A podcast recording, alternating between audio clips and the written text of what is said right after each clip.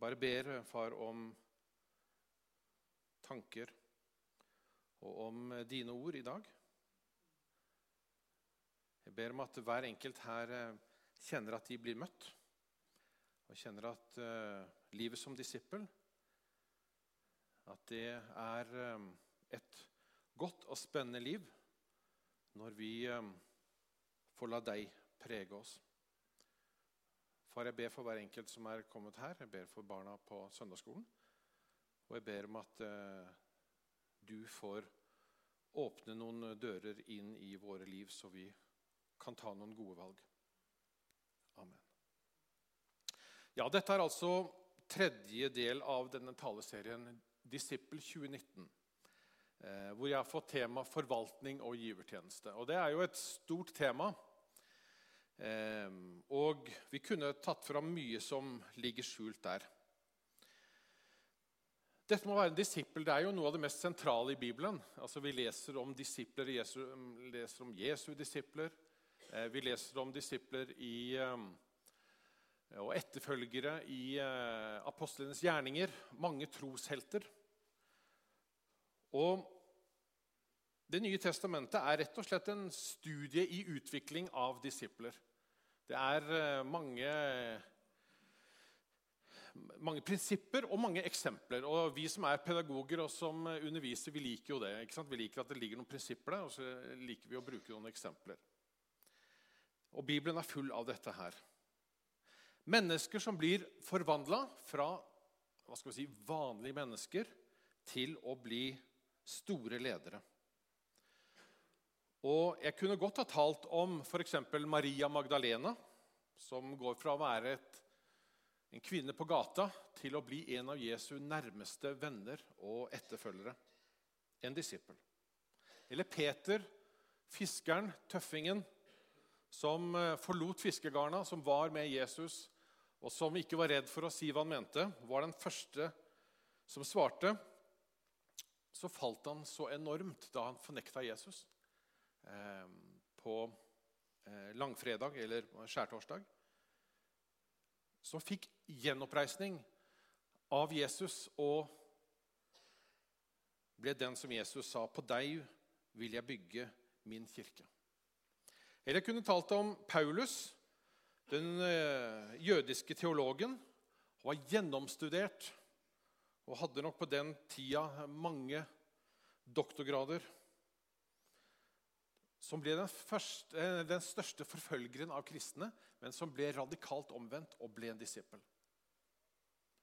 Den største evangelisten som jo har skrevet de aller fleste brevene. Mange store. Så det mange som vi har å strekke oss opp etter. Så tenker jeg at det vanlige mennesker. De aller fleste av oss her i Randesund, i Sogndalen, jeg bodde i Randesund mange år. Her i Sogndalen Frikirke. Det vanlig der også. På andre siden av byen. En gjeng med vanlige mennesker som akkurat her. I dag du akkurat her. Men du også en disippel. Du en disippel. Tatt imot Jesus, så du en disippel. Og spørsmålet da, når vi snakker om disippel 2019, hvordan skal vi leve som disipler? I 2019 og ikke minst i 2020. Derfor så tenkte jeg at i stedet for å snakke om disse store trosheltene, så har jeg lyst til å bruke et eksempel på en vanlig liten gutt som gjorde et stort valg. Fra Johannes kapittel 6, fra vers 1-13.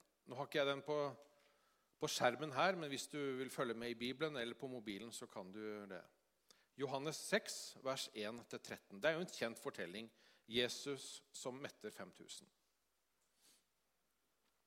Senere dro Jesus over til den andre siden av Galileasjøen, som også kalles Tiberiasjøen.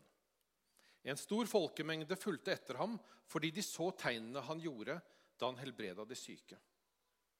Jesus gikk opp i fjellet, og der satte han seg sammen med disiplene sine. Påsken, jødenes høytid, var nær. Jesus løftet blikket og så at en stor folkemengde kom til han, Han sa da til Filip, «Hvor skal vi kjøpe brød så alle disse kan få noe å spise?» Dette sa han for å prøve ham, for han visste selv hva han ville gjøre. Filip svarte, «Brød for 200 denarer ikke nok til at hver av dem kan få et lite stykke.» En annen av disiplene, Andreas, bror til Simon Peter, sa til ham, «Det et barn her som har 5 byggbrød og 2 fisker. Men hva det for så mange?» Da sa Jesus, «La folket sette seg.» Det var mye gress på stedet, og de satte seg ned. De var omkring 5000 menn. Da tok Jesus brødene, ba takkebønnen og delte ut til dem som satt der. På samme måte delte han ut av fiskene så mye de ville ha. Da de var blitt mette, sa han til disiplene, «Samle sammen stykkene som til overs, slik at ikke noe går til spille.» De gjorde det, og etter måltidet fylte de 12 kurver med stykker som var blitt igjen av de 5 byggbrødene. Dette jo en veldig kjent historie som vi har vokst opp med på søndagsskolen, og som vi har sett bilder av gjerne, Jesus som metter 5000. Og du har sikkert også hørt om den lille gutten, som det skrevet sikkert mye rundt. Men det den lille gutten jeg vil fokusere litt på nå. Han som var på rett sted til rett tid. Han som fikk oppleve at Jesus kunne bruke han akkurat der og da. Det som han gjorde, det lille han ga, det ble til velsignelse for så mange. Og det var ikke fisken og brøden i seg selv som gjorde det, men at det ble et redskap i Jesu hender.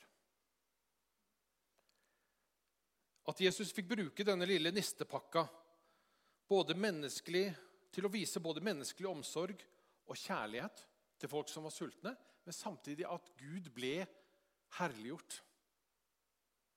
Den lille guttens forvaltning og valg om å gi dette til Jesus der og da fikk store konsekvenser.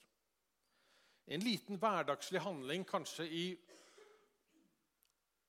som kanskje heller ikke hadde den store på en måte susen over seg der og da, men det var en løsning og et valg som guttene gjorde, fikk stor betydning for så mange.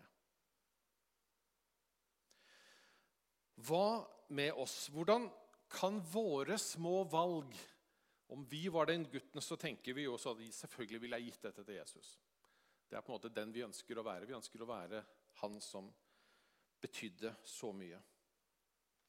Men vi blir møtt hver dag av valg som disipler om å velge.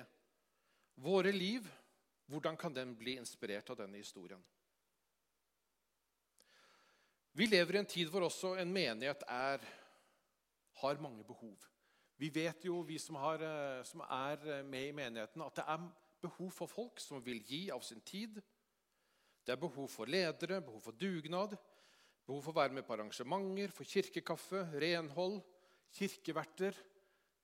Dette vet vi at menigheten trenger.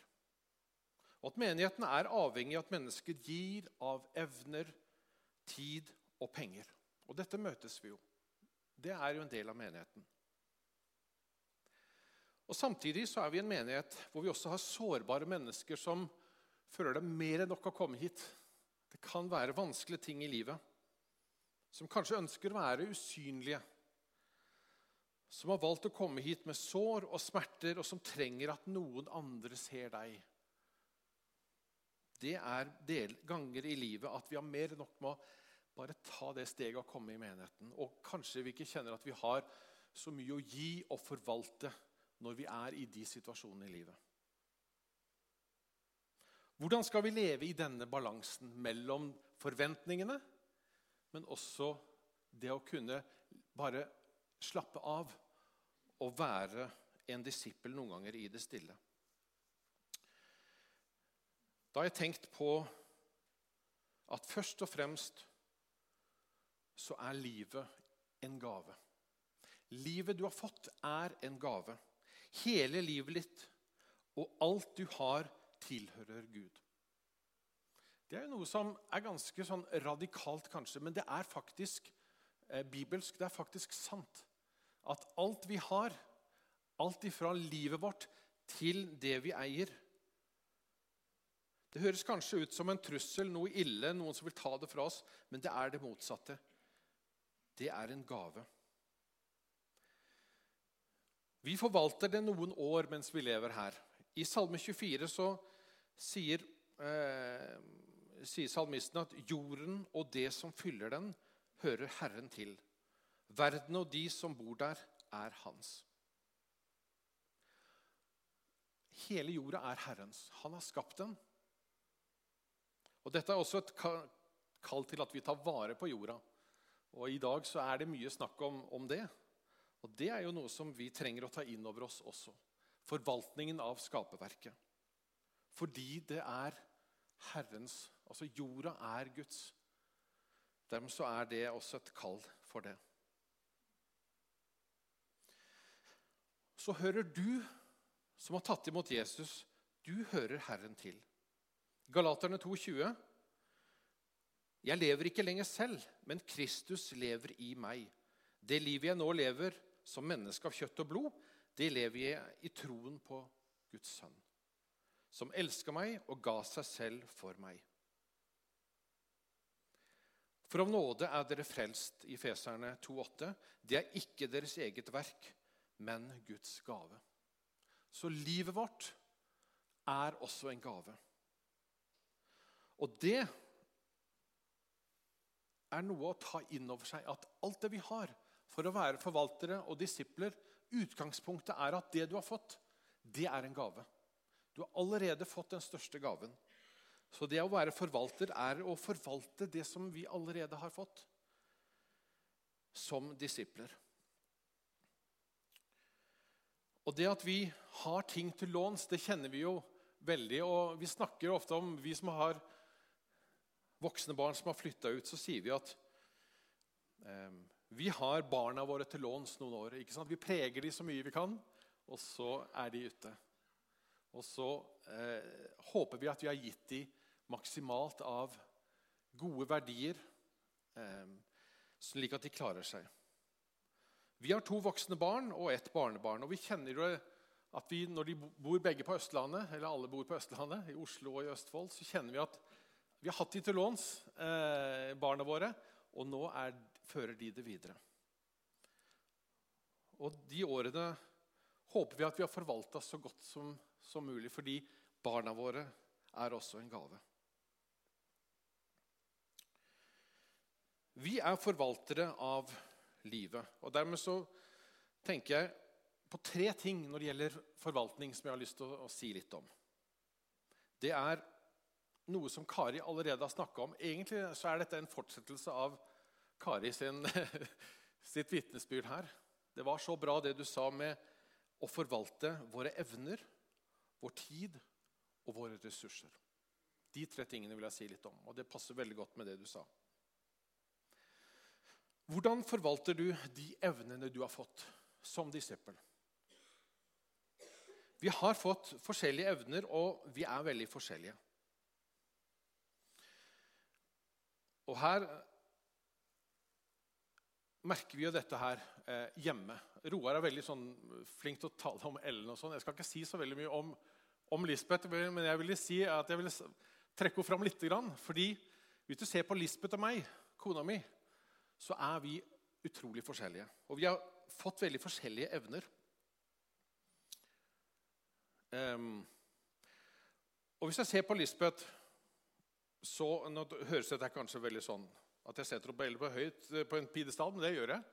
For jeg setter opp veldig høyt. Lisbeth klok, kreativ, praktisk, den som ser sammenhenger, den som bryr seg om det stille, og som tydelig, og som tar avgjørelser hjemme hos oss.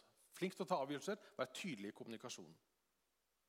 Hun har blikk for det visuelle, for bilder. Hun husker det selskaper, hvordan ting så ut, hva folk hadde på seg. Tenker bilder, tenker visuelt. En god mor, god med barn, og også jobbet med barn og familier her. Jeg derimot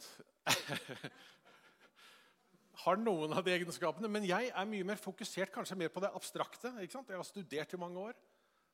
Lisbeth fokusert på bilder, jeg nok mer fokusert på tekst. Jeg holdt på med mange rare ting, men som har med verden utenfor å gjøre. Utdanning, jeg har vært mye I Kosovo, holdt på med forskning, jobber på UIA, og har jobbet meg på en måte opp I en sånn utenfor, I det storsamfunnet. Ikke sant? Se, han taler i frikirke, han dosent på UIA, ikke sant? Og har på en måte brukt veldig mye av min tid også til å bygge opp disse tingene. Så vi har funnet ut at sammen så vi veldig forskjellige, men vi et rimelig bra team. Det vil jeg si. Og jeg tenker at når du ser på hva du og hva andre så det veldig lett å sammenligne seg. Men Jesus, han kan bruke deg ikke bare alene, men sammen med andre. Se på hvilke evner du har fått. Gud har skapt oss både forskjellige, men han avhengig av dine evner, det du har fått, og dine interesser og din utrustning til det store teamet her I Rånnesøn Frikirke, I Sogndalen Frikirke. Og det trenger han. Han trenger oss både der og her. Det gjør han. Jeg har ikke hatt den talen her I Rånnesøn, bare hvis noen tenker det. Det har jeg ikke hatt. Det har jeg ikke. Det står Sogndalen. Det faktisk sant. Det kan Lisbeth bevittne. Jeg har ikke. Hun husker bedre enn meg, men jeg har ikke det. Men jeg var eldste der I 11 år og talte mange ganger, så det henger litt inn. Ja. Vi tar det som en kjærlighetshandling. I Romerne 12 står det at vi har en kropp, men mange lemmer. Alle med ulike oppgaver. På samme måte vi alle en kropp I Kristus, men hver for oss vi hverandres lemmer. Vi har forskjellige nådegaver, alt etter den nåde Gud har gitt oss. Vi har fått forskjellige oppgaver, men vi en kropp. Og det noe som vi på en måte kan slappe litt av I. Fordi det, om Gud vil bruke dine gaver, så det opp til deg. Han trenger å bruke det. Det var om våre evner. Den andre tingen tida vår. Tiden vår, og her, dette jo følsomme ting. Dette kanskje noe som stresser oss mest. Også I forhold til menighet. Kanskje at vi gjør for mye, at vi løper hit og dit, at vi løper og med på mange ting. Eller at vi prioriterer det helt bort. At vi surrer bort tida, mye på mobilen, og velger på en måte å være helt ute. Dette valg som vi kan gjøre. Noen kanskje for aktive I menigheten, men jeg tror ikke hovedproblemet at det for mange som aktive hele tiden. Kanskje flere trenger å være aktive, men kanskje noen trenger å ta noen valg slik at de ikke så aktive. I vår selegruppe så har vi denne høsten gått gjennom boka «Det mye vi ikke må» av Thomas Sjødin. Og I innledningen så har han noen fine betraktninger på dette med hva vi må gjøre og hva vi ikke må gjøre. Men det at noe ligger på som ting vi må gjøre, og dette går jo på tida.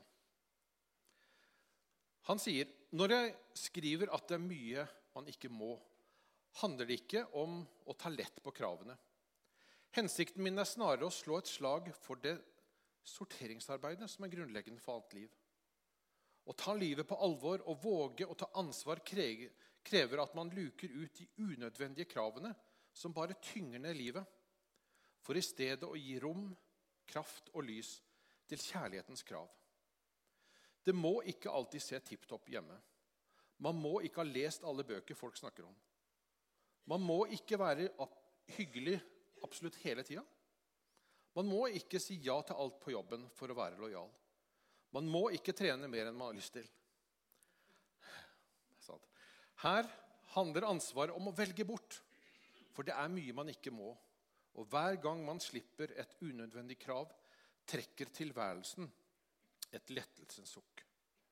Kjærlighetens krav imidlertid ikke valgfrie, eller for å si det med Bibelens ord, kjærligheten tvinger oss. Det et annet perspektiv enn det som vi kanskje ofte legger på oss, ting vi bør og må. Det å være disippel, at kjærligheten driver oss mer enn plikten, det jo en kunst. Men det tror jeg noe av hemmeligheten, å se hva gjør jeg av kjærlighet og gi tilbake, enn å bare å yte og gi.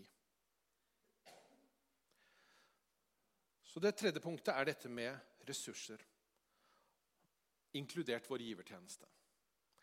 Og her noe som vi snakker ofte om i menigheten. Vi vet at vi avhengig av at vi gir av våre ressurser for at Guds rike skal vokse. Det vet vi, og det gjør vi også. Her utfordringen igjen. Hvordan ditt forhold til alt du har fått? Når du vet at du har fått det, at det en gave, det tilhører ikke oss, men tilhører Gud. Og det setter på en måte givertjenesten også I et annet perspektiv, at vi forvalter de tingene vi har fått. Dette høres kanskje radikalt ut, men det kanskje radikalt, men det bibelsk. Og det møter oss på hjemmebane virkelig. Og her tror jeg det viktig at vi søker Gud som disipler. Og måter som du kan gi av dine penger, men også av din tid og dine ressurser. Det en kamp mot han som sier at vi ikke skal gjøre det. Vi vet at det en som vil oss vondt, og som vil at vi ikke skal gi. Og dagens samfunn jo preget av egoisme. Det det vi bør kjempe mot. Individualismen sterkere enn fellesskapet I dagens samfunn. Og her tenker jeg at vi som menighet trenger å være annerledes. Å være en motvekt mot individualismen og egoismen. Det jo en kamp som vi står til, både på hjemmebane, men også som menighet. Gi, så skal dere få, sier Jesus I Lukas kapittel 6. Og det sant, det mye velsignelse som knyttet til det å gi. Utgangspunktet at vi har fått det først. Det, for meg blir det en veldig trøst. Også en hjelp og en utfordring. Så det handler om overgivelse, det handler om å ta inn over seg at alt det vi det Guds. Det en gave, livet, frelsen en gave, dermed så det å være disippel og vandre etter han. Og så det tider I livet der noe svikter. Helsa, det kan være ekteskapet, forhold, økonomien. Men det ikke det det handler om, for det kan være virkelig dype daler. Men allikevel så det nye muligheter kanskje som dukker opp. Kanskje det at du skal bruke tid til et menneske. Som, kanskje det det noe som du skal ta opp I dine nære relasjoner. Det også være en disippel og lytte på hva Gud ønsker å gjøre, også I det vanskelige. Så utfordringen I dag, som jeg vil ta til slutt, det at vi trenger å ta noen valg. Det gitt oss I gave, men samtidig utfordres vi til å ta valg. Kanskje det å bryte et gammelt mønster I livet ditt. Kanskje du skal invitere Jesus, ikke bare kanskje, men vi bør invitere Jesus til å få den plassen han ønsker I våre liv. Til slutt så det snakk om å velge. Den uka som var nå, så var Lisbeth med meg en tur til Kosovo og Albania. Og det var veldig artig at hun fikk oppleve det området. Det var mange år siden sist. Dere vet at det jo et område hvor det har vært mye konflikter, mye krig. Og I Kosovo har det særlig vært mellom serbere og albanere. Men vi snakket litt med noen gode venner som tok oss med på en tur om at det har også for cirka 30 år siden så var det en stor indre forsoning I det kosovo-albanske miljøet. For I mange hundre år så hadde tradisjonen med blodhevn levd veldig I det albanske samfunnet, både I Kosovo og I Nord-Albania. Og det av gamle tradisjoner, og en gammel kode, en gammel levekode som også inkluderte blodhevn, som gjorde at det var mye lidelse I mange hundre år. Og dette, rundt 1990 så levde fortsatt mange familier I frykt. Så var det noen ledere I miljøet som bestemte seg at vi må forsones. Dette var ikke en kristen handling, men det var allikevel noen som tok utgangspunkt I at det ble forbundet med stor ære å forsone seg. Og at familier møttes og gjorde opp. Det ble en lang kjede av forsoning. Flere 100 000 mennesker som lå under dette med blodhevn. Det kanskje ikke noe som vi har hørt så mye om, men det har faktisk vært en ganske sterk tradisjon. Og det bruddet, det var en samling ute på en stor slette hvor det var over 100 000 mennesker som offentlig tok oppgjør med blodhevn, slik at den slapp å leve I frykt for at noen skulle hevne fra noe som skjedde for lenge siden.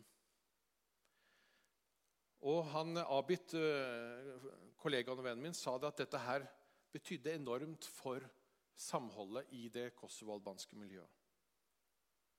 Men det var et radikalt valg som forandret mange sitt liv. Utfordringen til deg I dag, skal du ta et valg I denne adventstida, der vi lever I forventning til hva Jesus skal få gjøre I ditt liv som disippel.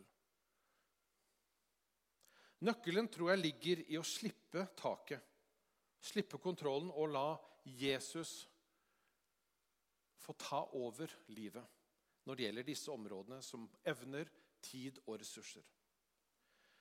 At Disippel 2020 blir enda bedre enn Disippel 2019. Som den lille gutten ved Genesertsjøen så valget vårt enten å beholde det vi har eller å gi det over til Jesus. Og det lille og kanskje ubetydelige, det kan bli til enorm velsignelse. Ikke bare for de rundt deg, men også for deg selv. Kanskje du skal si ja til en ny tjeneste. Kanskje du skal si ja til å øke givertjenesten din. Kanskje du skal si nei til noe for å kunne fokusere på dine nærmeste. Du forvalter det du har en god del år.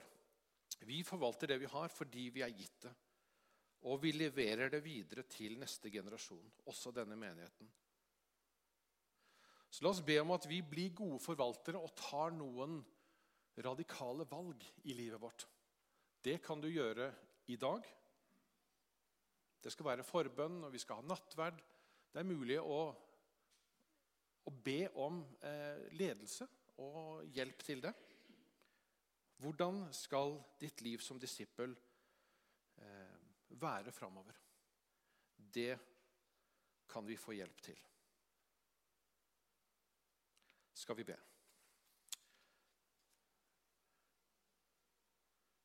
Kjære Gud, livet en gave. Alt det vi har fått gitt oss. Det utgangspunktet til at vi kan være forvaltere. Og jeg ber om visdom til å se livet I det perspektivet, at livet og frelsen og det vi har fått I familier, det gitt. For oss så ber jeg om at du kommer inn I våre hjerter. Det kan være brutte hjerter som trenger oppreisning og legedom.